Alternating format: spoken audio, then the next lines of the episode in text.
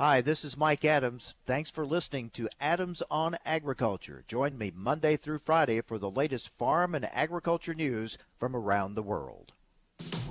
Informing America's farmers and ranchers. It's Adams on Agriculture. Produced by the American Ag Radio Network. Here's your host, Mike Adams. Hello, everyone, and welcome to Adams on Agriculture. Thanks for joining us. Hope you're having a good day, and thank you for letting us be part of your day. Coming up on our program today, we're going to continue our look at market reaction to the August crop report, and of course, now we have other economic uh, news that's kind of spilling into the grain markets as well. So it's just a, a, a tough time all around uh, on economic news. But we'll be talking with Chief Commodities Economist for INTL FC Stone, Arlan Suderman, a little bit later on in the program. Get his thoughts on uh, the markets, where we're at, where we may be headed, the impact of that August crop report, and of course uh, some other items. China bought a little bit of pork, but uh, still the the overall tone of trade between the U.S. and China is still not good. So we'll talk about all that with Arlan Suderman coming up on the program today. Also, Farm Progress Show just a few days away, August 27th, 28th, and 29th in Decatur, Illinois. We'll have another Farm Progress Show preview with show manager Matt Jungmann. He'll join us a little bit later on to tell us about uh, the preparations now in the home stretch for this year's big farm show. And we're going to talk about uh, the ag economy. We'll talk about uh, crop conditions. We'll talk about yield potential. We'll talk about the USDA crop report. We'll talk about RFS waivers. All that with University of Illinois ag economist Scott Irwin coming up here on the program today as well. But right now, we're going to start things off with Phil Brasher from AgriPulse Communications. Phil, thanks for joining us. Kind of an interesting time, even with Congress on recess. There's still things going on. Staffs are working on some issues. Uh, yes, they are. The biggest one being the uh, U.S. Uh, MCA, U.S. Mexico Canada trade agreement. Uh, Democrats are trying to nail down um, issues with the uh, uh, w- with the White House and uh, U.S. Trade uh, Trade Ambassador Bob Lighthizer, in hopes of getting this um, on the floor this fall. But we've already heard a prediction from one member of Congress that there won't be a vote until November or December, not when they first come back. Uh, what are you hearing? Yeah, that uh, certainly seems likely. Um, hearing, you know, September, October is kind of uh, the the final date for uh, the White House to actually submit the implement, uh, implementation uh, legislation. That has, that's what Congress actually takes up uh, the clock starts ticking and they need to, then they'll have to get that done. But that would, in fact, put a vote uh, toward the uh, no, uh, November, December, toward the end of the year. But that's also, that's the target to get this done uh, by the end of the year. Right. Also going on, um, Chuck Grassley's staff working to uh, kind of put something together that would give Congress the uh, the power to either approve or reject the president's ability to put on Section 232 tariffs. What do you know about that? Well, that's uh, certainly, you know, that's that's tough. That's going to be a tough issue to get through, um, and uh, that's because this is a very difficult issue for Democrats. Um, I think one of the most interesting things we're watching in the the presidential campaign is that Democrats are, you know, they're they're urging uh, and also in the Senate with uh, Chuck Schumer, they're urging uh, the president to be tough on China, but you know, you know, be careful how you do it. Work more closely with allies. They really, you know, with their labor uh, base, they have to be in the fact that they're trying to target states like Michigan, Wisconsin, um, Pennsylvania, and so forth. They're going to be uh, um, a little reticent to support uh, something that's uh, seen as uh, weak on China. So this is so going to be a tough issue. It's maybe as much of a signaling, um, putting a little pressure on the on the White House as anything. Mm-hmm. Also interesting as so many people are out there running for president right now. They're attending state fairs and uh, farm shows, and some of the uh, Democratic candidates are starting to put out their ag policy proposals. Some of them uh, uh would take us down roads we've been down before. Others have some different ideas. Uh, what what has stood out to you about some of these proposals? Yeah, very interesting. This uh, really ramped up last week because of the Iowa State Fair, uh, which uh, which was used to time some long uh, trips to the state by uh, most of the candidates, actually. Certainly most of the leading candidates spent a lot of time in Iowa, so they rolled out their plans.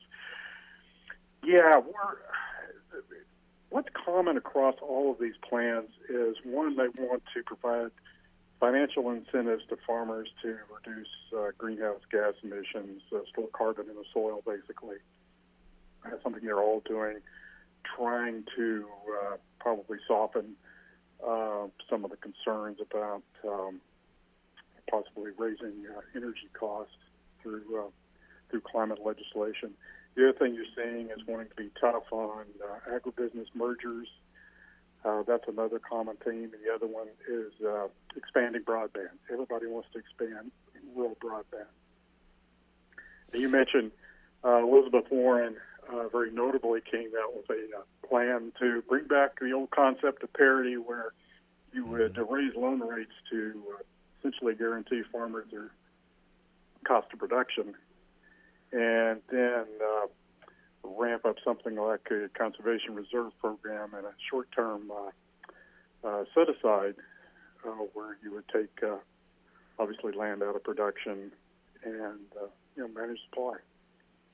Yeah, when I started hearing words like set aside, supply management, parity, well, that brought back some memories. yes, it does. 20, 30 years. yeah. 1933 all over again is a response I got from one Democratic policy analyst. Also, a proposal out there to repopulate rural areas with immigrants. Yeah, that's uh, Pete Buttigieg, the mayor from uh, uh, South Bend, uh, Indiana. He came out. That was a big part of his uh, rural plan and uh, stood out. Uh, yeah, he wants to offer a special uh, visa to immigrants who will commit to living uh, for for three years in a uh, and a uh, community that's been losing uh, population. Of course, it would be volunteer on the part of the communities to uh, be part of the program. But uh, yeah, that kind of kind of addresses the immigration issue plus uh, an attempt to appeal on uh, as a, a, way of rural development. Was that?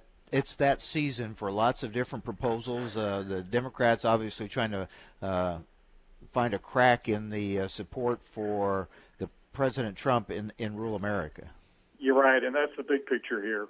They would like to, if nothing else, they're not going to win rural areas. I think they know that but um, they would certainly like to reduce some of the enthusiasm for President Trump, maybe cut into his support in rural areas because that's so critical to his base in states like Iowa, but uh, uh, probably in Michigan, Wisconsin, Pennsylvania as well. All right, Phil, thanks for the update. Good to talk with you. Take care. Yeah, okay, thanks. Phil Brasher with AgriPulse Communications. Well, lots going on with the RFS waivers and the crop report. We're going to talk it over with University of Illinois ag economist Scott Irwin. Get his thoughts next on AOA.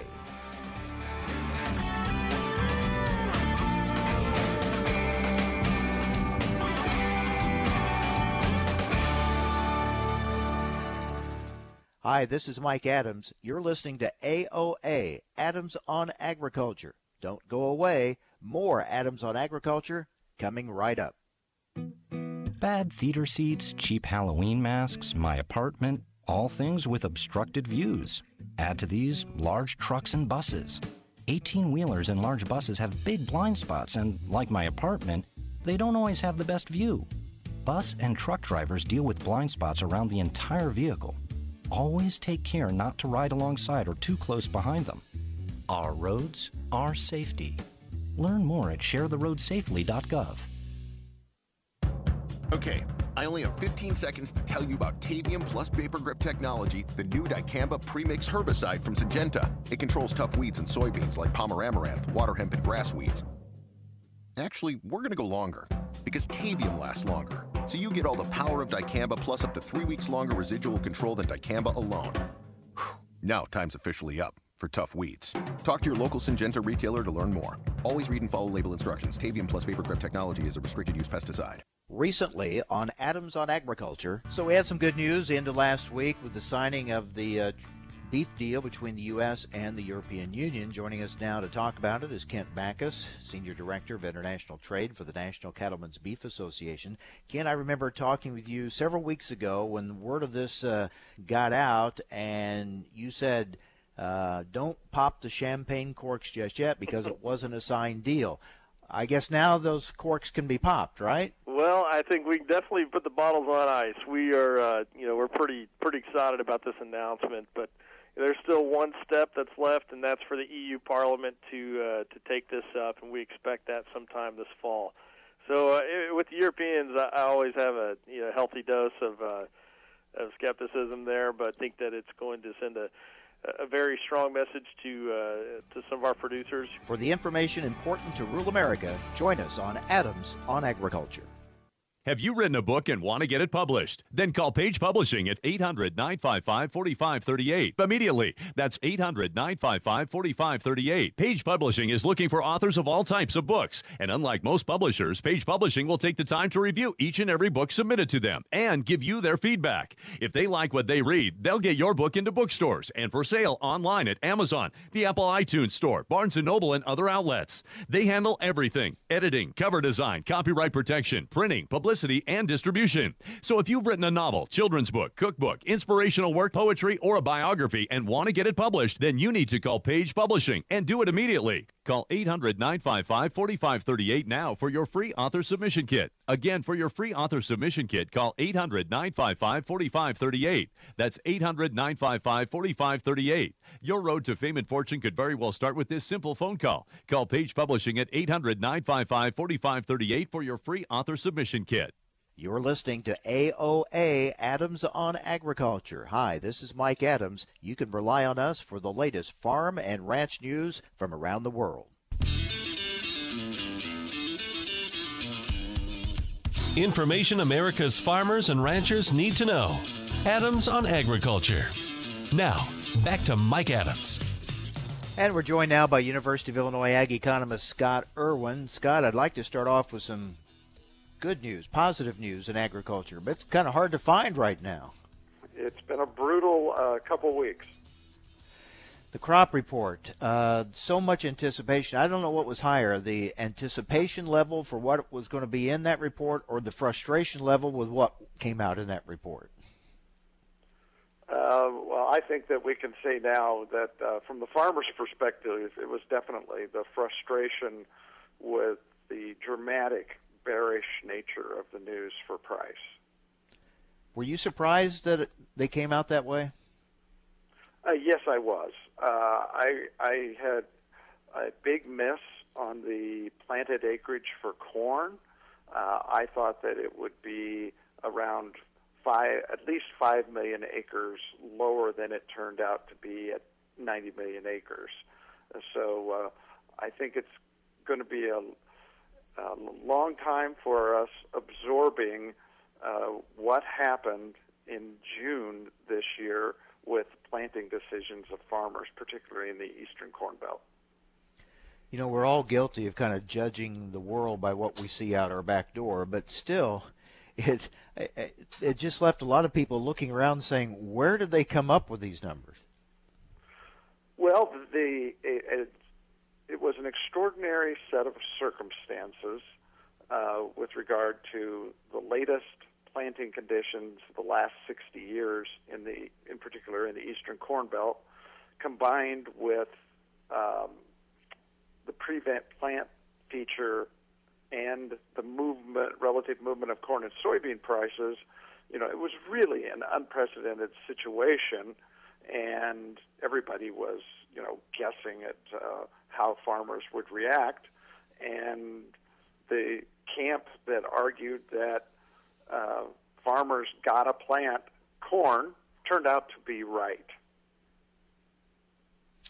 You know, in our last segment, we were talking about some of the ag policy proposals some of the Democratic candidates are, are putting out there right now. I think it's Elizabeth Warren talking about parity and supply management, set asides, and things like that. And I was thinking, well, my first thought was, hey, we've been down those roads before. But my second thought was, Mother Nature gave us a huge set aside this year when we look at the number of prevent plant acres. But still, we have uh, market prices down, even with that number of acres out of production. Uh, absolutely. If there is any silver lining to the, the very dark cloud hanging over the markets right now um, in corn and soybeans, it's that the way things played out, um, essentially what happened was that uh, farmers basically kept their corn acres roughly flat compared to what they intended way back last March, and they did prevent take prevent plant on a massive scale uh, over 11 million acres. But what they did is they made use of the flexibility that they have the way the prevent plant provision works, and they essentially took those 11 million acres out of soybean uh, acres, which I like to think is the prevent plant was essentially a massive set aside or supply control program for soybeans, and uh, which means I thought it would take us years and years and years to work out of our billion bushel carryout for soybeans, and we're going to, you know, it looks like even at the USDA's yield projection, you know, make huge progress in one year, and if the yields turn out to be a bit lower than the USDA was forecasting, we're going to have essentially removed this massive surplus in soybeans all in one year. So I guess that's a that's a could be a positive note long term. Uh, reduce that uh, that soybean supply that the, those stocks that have been so burdensome on the markets because we're still uh, we're still having a huge issue in trying to sell what we have. Oh well, obviously. I mean, and then overarching all of this is the uh, stalemate that has developed politically with vis-a-vis our um, trade war with China. Um, you know, there are pronouncements about we're going to talk, we're not going to talk, whatever. But but it's clearly uh, a stalemate right now with both sides dug in politically, um, with no real end in sight that I can see right now. We're talking with University of Illinois Ag economist Scott Irwin. Scott, we're starting to get now some of the private uh, uh, the crop tours that are going on. A lot of folks going out in those fields taking. look. So we're going to start getting all kinds of numbers. Uh, will those um, impact the market? Will that move? Will those move the market much uh, one way or another between now and the September crop report? Well, probably marginally. You know, the market, uh, you know, continues to prove over and over that it's an amazingly efficient information processing machine, and you know the market will assess these um, reports as they come in. And I think that the Pro Farmer Tour, that often gets a lot of criticism, will actually probably have a, a lot of value this year because they're going out actually into the field and making uh, counts, which the USDA dropped this year for the August report. Uh, kind of ironic under the circumstances. Could be all kinds of speculation on yield. Uh, what are you seeing and what are you hearing? I know you're based in uh, Champaign Urbana uh, here in Illinois. So, uh, what are you seeing around you in the in right in the heart of uh, prime production area? Well, it's been uh, very dry here in Champaign County, um, and though you can just drive around, uh, particularly in the late corn, you can see lots of firing. I suspect, uh, you know, here in the immediate area, there's been in the those fields uh, some real pollination problems. Um, so I think what is the struggle in thinking of the U.S. average uh, corn and soybean yields this year is that our models and our history are, are pretty much based on uh, normal planting dates. And I really think that the way to think about the corn yield this year is to think that we essentially have two entirely different crops. We have a first crop that I think is reacting normally to the conditions that we've seen, and will probably have, you know, someplace around trend yields in those areas to maybe even above trend yields. But we've got a good 38 to 48, 38 to 40 million acres of corn that were planted uh, essentially in June, and I don't think that that stuff is going to behave as our normal assumptions would suggest. So that's why I still think that there's um, a lot of uncertainty, particularly with what are those yields really going to be in what I call that second crop June corn. Um, a lot of it does not look very good. Yeah, it's a different year. Uh, calls for different type of thinking on on some of those issues and how we project and look at what we may get uh, yield wise. Also, Scott, we had the, another whammy uh, hit uh, with the announcement of 31 more RFS waivers. Uh, certainly doesn't help the biofuels industry.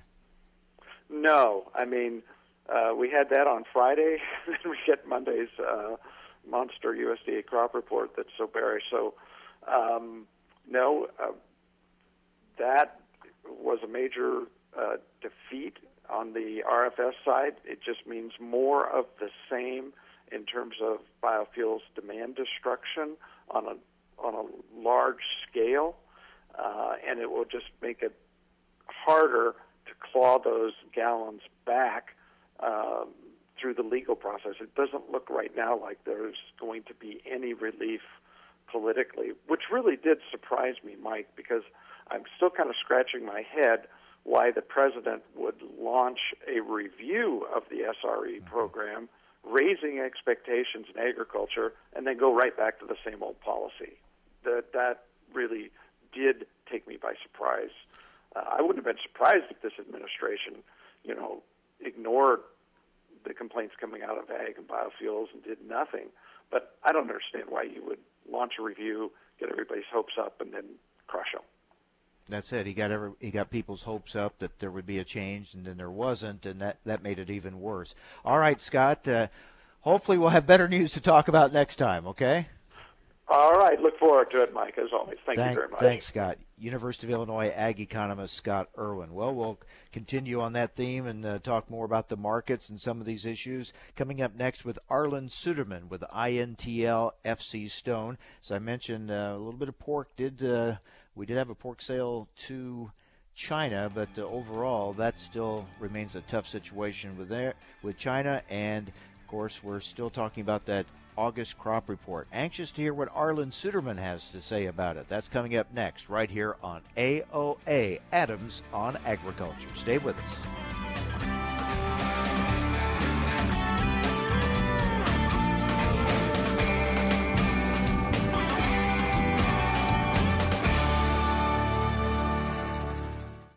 Hi, this is Mike Adams. You're listening to AOA, Adams on Agriculture. Don't go away. More Adams on Agriculture coming right up. Stress less in a minute from the American Ag Network. We are talking with Monica McConkey with Prairie St. John's and Eyes on the Horizon Consulting. This week, we get a tip on how to manage stress. Our thoughts influence our feelings, and our feelings influence our behavior. So if in our thoughts we're focusing on stress and stressful things and we can't do this and this isn't going to work and the farm isn't going to make it and I'm never going to figure this out or what have you, then those thoughts produce feelings which are going to be things like frustration, feeling overwhelmed or angry or, or even sadness. So we really need to start with our thoughts. It takes a concerted effort to really shift those thoughts to positive things, make a plan, and don't lock yourself inside of your mind. That's Monica McConkey. This is Stress Less in a Minute from the American Ag Network. Time now for a market check here on Adams on Agriculture. I'm Rusty Halverson from the American Ag Network. A mixed picture in the grain and oil seed sector early on this Thursday. The rout in corn futures looks like it may have run its course. Traders saying that managed money funds are likely finished with going short on corn, at least for now. Chinese buyers canceled the purchase of 422,700 metric tons of 2018 2019 soybeans from the U.S., according to USDA's Thursday export sales report. China renewed its vow to retaliate against planned U.S. tariffs slated to take effect in the coming weeks. That word from the State Council's Customs Tariffs Commission U.S. stocks falling after that statement, but some of the losses being reversed after a separate remark by China's Ministry of Foreign Affairs expressing hopes that the two countries can reach an acceptable deal. Egypt receiving 15 offers in a wheat tender on Thursday. The cheapest offer was for 60,000 tons of Ukrainian wheat. Chicago wheat at the Board of Trade September down two and three quarters at 471. Kansas City wheat September up three and a half at 388 and a quarter. Minneapolis spring wheat September down a half cent bid at 505. Corn an hour into the day two to three and a fraction higher. December up two and a half at 372 and three quarters. Soybeans, November up three and a quarter at 881 and a quarter. Livestock at the Merc in feeder cattle, the August contract is up two dollars five cents, 136.52. October live cattle up 95 at 99.45. Lean hog futures October up a dime, 66.87. Outside markets on Wall Street, the Dow is up 58. September crude oil in New York down 40 cents. You're listening to Adams on Agriculture. I'm Rusty Halverson from the American Ag Network. Take a look under your bed. Find stuff under there? What about jobs? No? Now try your basement. There's a pair of overalls that overall you're not so into anymore. A perfectly good laptop that hasn't sat in your lap in months. And even more stuff, but still no jobs? Well, you really have both. See, stuff is defined as household articles considered as a group. Sometimes this stuff is no longer needed. Wait, no longer needed? That can't be right. Because remember those jobs you were looking for? Those are really needed, and they're the stuff inside your stuff even inside that winter coat that moved with you to Phoenix. Our job is to unlock those jobs, and it starts when you donate your stuff to your local Goodwill. Here's how we do it. When you donate to Goodwill, we sell your stuff to provide job training for people right here in your community. So just by teaming up with Goodwill, you help create jobs. And isn't that worth parting with the leftover keytar from your 80s cover band? Goodwill. Donate stuff, create jobs. Find your nearest donation center at goodwill.org. A message from Goodwill and the Ad Council. Hi, this is Mike Adams. Thanks for listening to Adams on Agriculture. Join me Monday through Friday for the latest farm and agriculture news from around the world.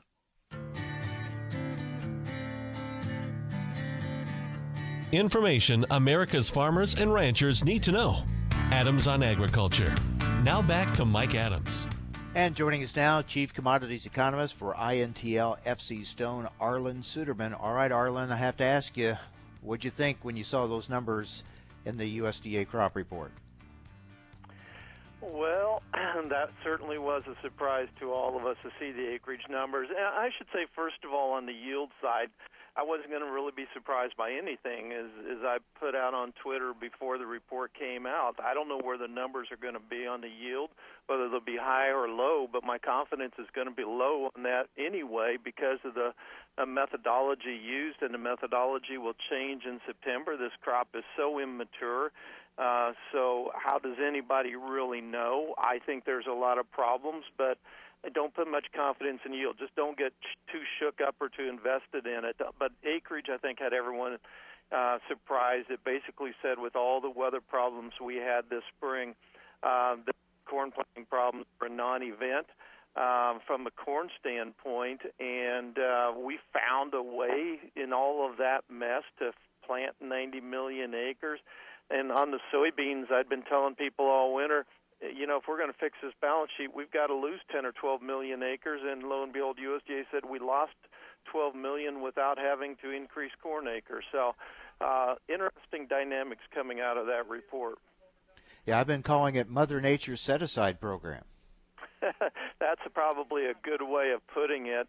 Uh, you know, if the numbers are right, and that'll be debated for a long time, but they are the numbers the market's going to trade, and it's not going to do any good to argue with the acreage numbers.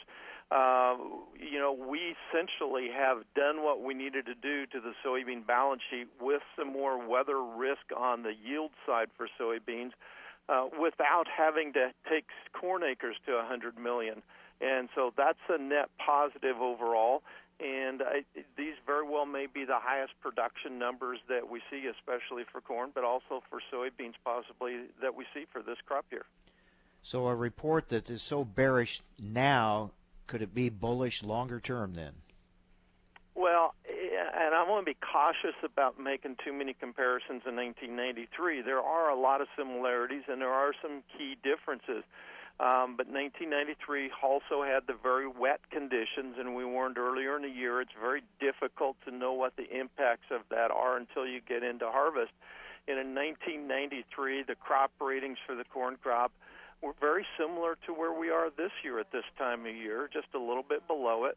They failed to uh, really reflect uh, what was happening in the field. The crop tours failed to see that as well, and we didn't know how small a crop it was until October. It was a very delayed harvest. The maturity of the 93 crop was almost identical to this year's, so a lot of similarities there.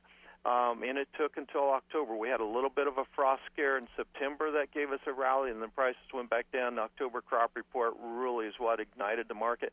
And we had bigger carryover of old crop stocks as a percent of usage that year, a much bigger carryover than we do this year. So, some interesting comparisons there. Yeah, so the story's yet to really be told, but the frustration is the markets, meanwhile, trade off of uh, uh, the, the, this August crop report right now. They really do, and it will continue to do so. Uh, it, it, it, we've essentially taken the market back to levels before the weather scare um, back in May. So essentially, the market has totally written out any risk factor from what happened this year from a weather standpoint. No risk premium. There's no frost premium in there either at this point. So it's at a very vulnerable position. If I'm an end user, yeah, USDA may be right, and we may have adequate supplies, but what's your downside risk versus your upside risk? Uh, if I was an end user, I'd be concerned about my upside risk at these price levels.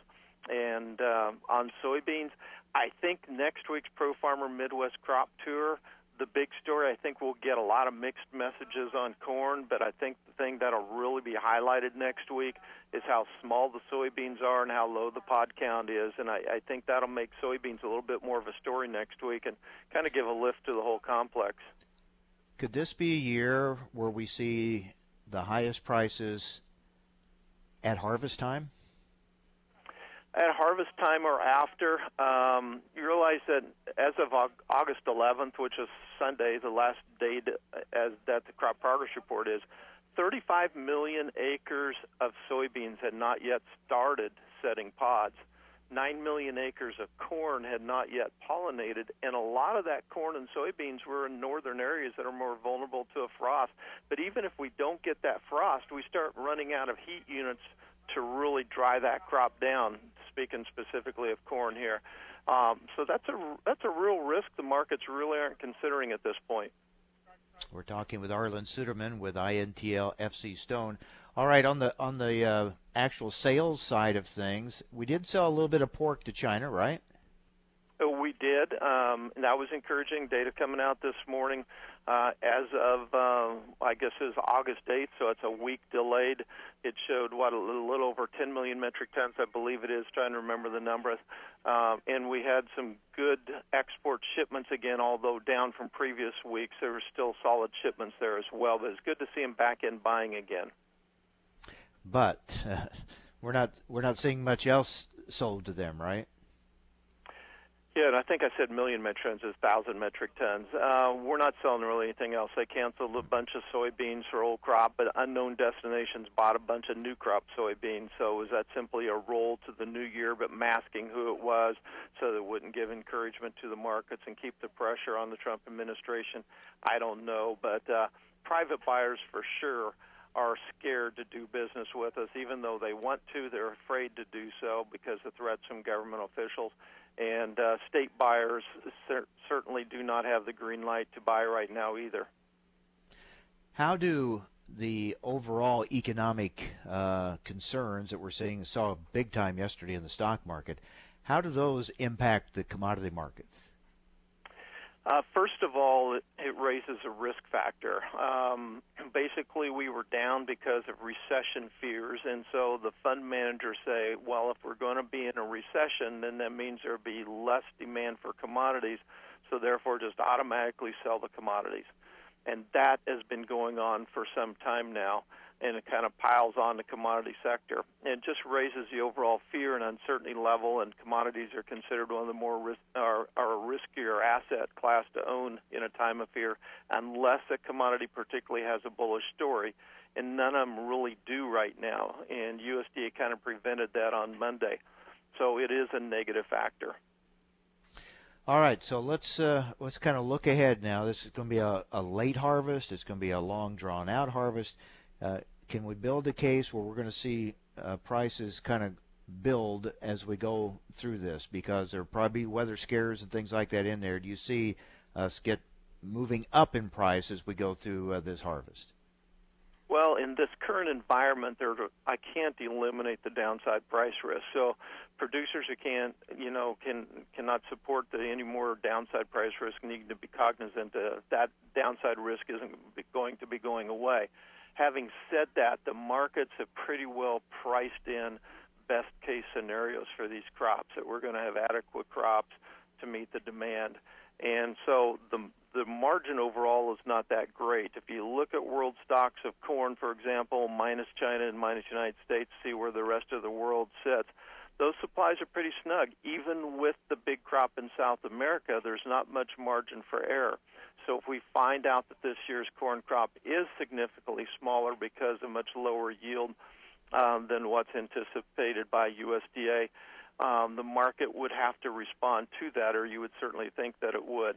Uh, it's interesting note uh, Twitter, so it must be true, right? Uh, science, hmm. non-scientific Twitter poll that we did right ahead of the report. I asked what are your feelings about your crops versus 30 days ago for corn and for soybeans? For both corn and soybeans, uh, farmers were much more concerned about yield now than they were 30 days ago. So I don't think that changed. Whereas USDA went up, farmers' perceptions were going down. Uh, so the market's really not pricing that risk in, and as you indicated, the frost risk is certainly there as well. And then we're starting to hear more reports, see more uh, reports of you know disease issues, insect issues. I mean, those are challenges we deal with all the time. But if you add that to what else has happened this year, uh, that adds on to that risk. Yeah, and I've, as you know, I've been a real bear on the soybean market because of uh, demand problems in China. Uh, and I continue to be, but the risk of holding on to that is growing right now. With the loss of 12 million acres of soybeans, um, with these small plants out there, there we could significantly tighten this balance sheet and uh, see some need for some rationing on the soybean side as well. And that's something I didn't think I'd be saying a few weeks ago. So these uh, private tours that are going on now are starting up. Uh, will they move the market? Will the markets really focus on those? Uh, the markets will focus on it. I still don't put much uh, confidence in any yield estimates that come out of the tours. I think it's still too early for that. Uh, and a lot of it depends on how deep you go into the fields as well. But I do pay a lot of attention. I think traders pay a lot of attention to the comments and the remarks that are made about the state of the crops as they walk into them. And uh, I, I do think the soybeans, everyone has had their eyes on corn so much. I do think it will focus the fo- attention more on soybeans next week, uh, where there are some legitimate concerns about the crop. All right, Arlan. Thanks a lot. Uh, a lot of story to be written yet on this year, that's for sure. So we'll we'll stay in touch. Thank you. Thank you, Mike. Arlan Suderman, Chief Commodities Economist for INTL FC Stone. Well, we're in the home stretch for preparations for this year's Farm Progress Show in Decatur, Illinois. We'll get a preview and an update from show manager Matt Jungmann next on AOA.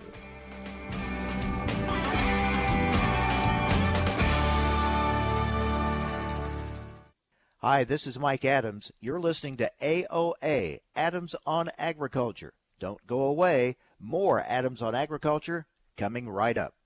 Thousands of people contact InventHelp monthly about their invention or new product. Do you think companies would be interested in your idea? Do you want to try to get a patent? Call InventHelp now. Best of all, the call and information are free. InventHelp keeps your idea confidential, explaining every step of the invention process. We create professional materials and submit them to companies who are looking for new ideas in your category. We have more than 9,000 companies who have agreed to review new ideas in confidence. If a company shows interest in manufacturing, your invention, we can negotiate on your behalf. We have helped over 10,000 clients receive patents. We offer 3D modeling and animation, prototyping services, and we use state of the art technology to present client ideas to additional companies. Join people just like you who made the call to InventHelp. You have nothing to lose. The call and the information are free. Call 1 800 213 4556. That's 1 800 213 4556. Again, 1 800 213 4556.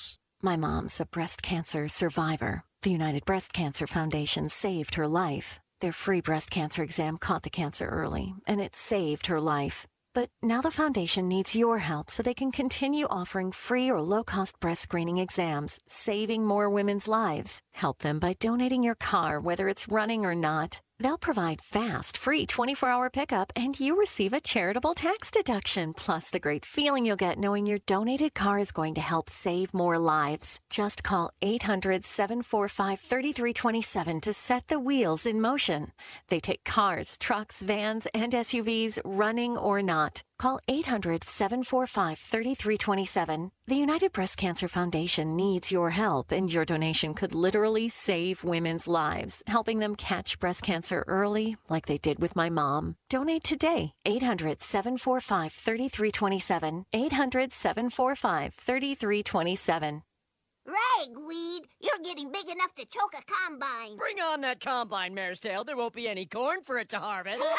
if weeds are laughing at your herbicide, try Acuron. It silences the toughest weeds you'll come up against. Hey, my roots just hit the water table.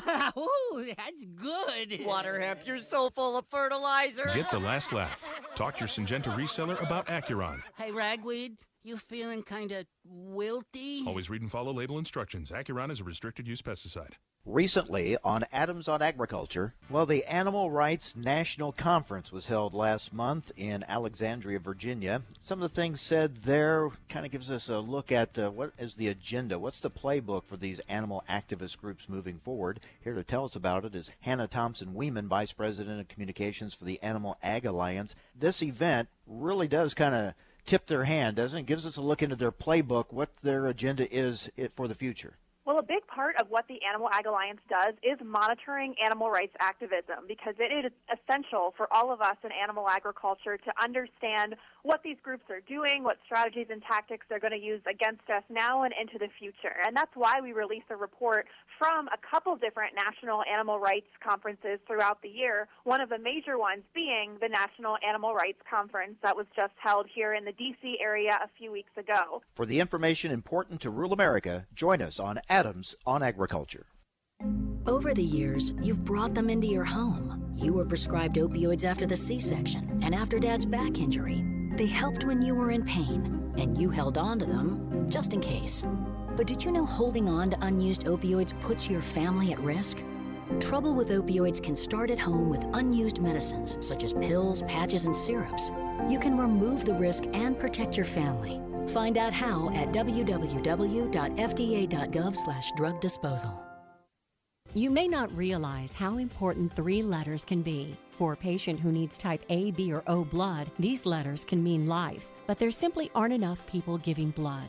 Every two seconds, someone in the U.S. needs it, but only about 3% of the population donates. Without more donors, hospitals may not have the blood needed to save lives. That's why the American Red Cross needs people to help restore the A's, B's, and O's that are depleting each day. When you make your appointment to donate blood at redcrossblood.org forward slash missing types, you can help give strength to kids, parents, and grandparents who face life and death challenges. From cancer patients to accident survivors, waiting for critical surgeries, your generosity can give someone more life. Don't wait until the letters A, B, and O are missing from hospital shelves. You are the missing type patients need. Visit redcrossblood.org forward slash missing types or call 1 800 Red Cross to make your donation appointment today. You're listening to AOA Adams on Agriculture. Hi, this is Mike Adams. You can rely on us for the latest farm and ranch news from around the world.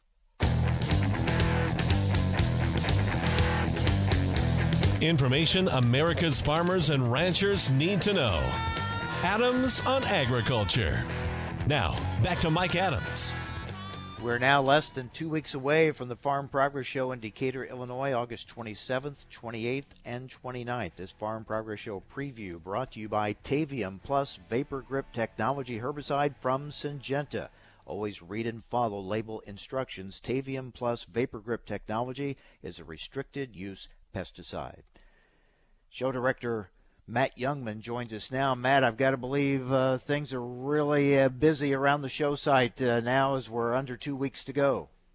Yeah, everybody on our team, you would say, is fully employed. We are all running like crazy. Um, you know, fortunate to have 600 exhibitors at, at the show, but it, sometimes all 600 of them have a question at the same time. So the the the two-way radios, the phone lines, the text messages, the every way to communicate with us is is is coming at us. So it's uh, it's a busy time, but but there's certainly a lot of excitement in the air, and, and things are things are coming coming together really really well. Tents are going up. Tents are we have a lot of tents in the air. The the I would say that actually we're on the downhill slide of putting tents up. There there's a there's a lot of that 90 acre exhibit field that's already covered by tents. The landscaping is happening. The are, are working at full speed. Uh, the loading dock is is starting to fill up. You know, we're kind of we're, we're now at the point where uh, there's a steady stream of equipment coming in, and the loading dock is is real steady. The forklift operators are are just ramping up right now, and so you're you're you're transitioning from from getting the infrastructure and tents and things like that in place to now you're starting to see equipment getting assembled out in the the surrounding parking lots and and and everything is is, is getting ready to go. For those that will be coming to the show August 27th, 28th, and 29th, and perhaps they have been to Decatur to the site before, anything different this time for them coming in? Well, there's you know there's there's always new new things. Uh, you know, in terms of, of new products, it's it's the year of the tractor. Um, I actually was I was on site yesterday. Uh, saw a couple of those new tractors that, that that folks haven't seen in person yet, and it's kind of cool to see scent colors, and and it's cool to see the the Lexion combine being lime green. They're, you know, they're going back to their Claas colors with with the Lexion combine. Uh, the AFS Connect tractor from from Case IH, the the new Kubota, the new Versatile, all those things are are just rolling in, and and I'm getting a little bit of a sneak peek uh, watching them come in on trailers. Now, what about as far as uh, how do things look for your parking areas, your camper areas, things like that? All of that is all of that is in good shape. Um, it's a it's a new seating on the big west parking lot, and that's that's in good shape. The host farmer got half of that laid down uh, Tuesday, and then we'll, he'll lay the other half of that down here as soon as this rain comes through. After this rain comes through Friday, um, but everything in the parking lots is in good shape. The the camper lot, you know, we typically fill up about 20 acres of that west parking lot with campers.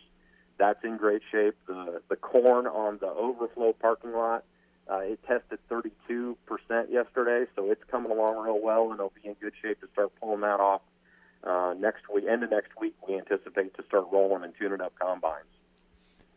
So, weather permitting, you should be able to have your field demonstrations, which we think back to May. We wondered if that was going to be the case, but you look good to go there. You're just going to be harvesting some high moisture corn. Yeah, we we actually had a meeting with the host farmers and the agronomist and the the folks that that, that actually run the demos yesterday, and and we. Uh, you know, it, it, it's been a lot of hard decisions on on exactly how to do this thing all the way through the crop year. None of this has been easy, and and we're we're we, we're doing an application of a defoliant on some of the corn. We've kind of spread our risk a little bit, spread our opportunities a little bit by having some 77 day corn, some some 85 day corn that we're going to let dry down naturally, and then some 85 day corn that we're defoliating so that uh, so that we have as many good options as we can. But uh, you know, if if it's going to be nice and hot this weekend, and then and then it's gonna and then it's going to cool off a little bit. So if we had 90 degree temperatures between now and showtime, we would have no problems at all. But with the cool forecast, we, we decided to do some defoliant so that we're sure that things are drying down like we need them to. But you're looking at probably harvesting some 30% moisture corn, right? I, I would I would guess that there will be some combine manufacturers cursing me because they're having to set up their combines for 30% corn. But we sure, uh, you know, it's still worth it to put on the event, and and you know, uh, not everybody gets to harvest 18% corn at 240 bushel per acre on every acre of their farm, especially this year. So, some some challenging a challenging situation doesn't hurt my feelings to make them go out there and, and compete in a in a little bit of a challenging environment. You're just happy to, weather permitting, during those three days, you're going to be able to get out there and actually have those field demos, right? When you and I did this did this show in, I think we were about May, I don't know, 14th, somewhere in there, right there before we got that break to plant. If you'd have told me we were doing anything with the word harvest in it, I would have taken it. No matter how it came, I would have taken it because it was it was a tough spring, and you saw you saw the stress in everybody's eyes uh, on, on that particular interview, and, and, and we're just we're just thrilled that we're going to get to do it, and, and, and look forward to having everybody come because uh, you know I, I think it's fair to say that most of the Midwest will not be picking corn on on August 27th, 28th, and 29th, so they can sure come to the show. Go to your website, get ticket information. Yes, absolutely. Get ticket information. Uh, text FPS 19 to 20505 keep in mind that the wristband you get when you walk in the door is worth a $100 off the tires if you go to the Titan exhibit and, and cash it in for a, a certificate. Just lots and lots of things on that website. Just got the show program loaded in there. So, so 140 pages of information about the Farm Progress Show is right there on the website. It'll be here soon, August 27th, 28th, and 29th. The Farm Progress Show, Decatur, Illinois. And show director Matt Jungmann's been our guest. All right, Matt, thanks a lot. Talk to you again next week. Thank you very much, sir. All right, Matt Jungmann previewing this year's Farm Progress Show, and our preview brought to you by Tavium Plus Vapor Grip Technology herbicide from Syngenta. Always read and follow label instructions. Tavium Plus Vapor Grip Technology is a restricted use pesticide. I'll be broadcasting from the Farm Progress Show August 27th, 28th, and 29th in Decatur. We'll be telling you more about that as we get closer and hope to see a lot of you at that big farm show. All right, that wraps it up for today. Thanks for being with us. Have a great day. Be sure to tune in again tomorrow to AOA Adams on Agriculture.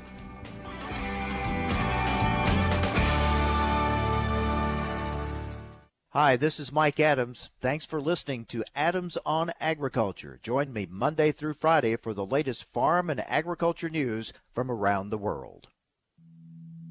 The Alzheimer's Association and the Ad Council present the story of Cynthia and Ed. My mother was always very active and independent, and she was familiar with her neighborhood.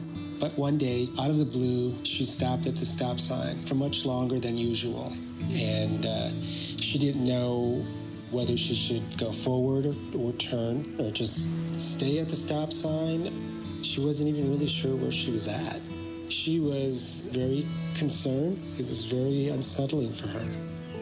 It's important for you to talk to someone about it, to bring the family in on it. I felt so much better after my son told me, Mom, I don't want you to worry or be afraid. I'll be there for you and we'll figure it out.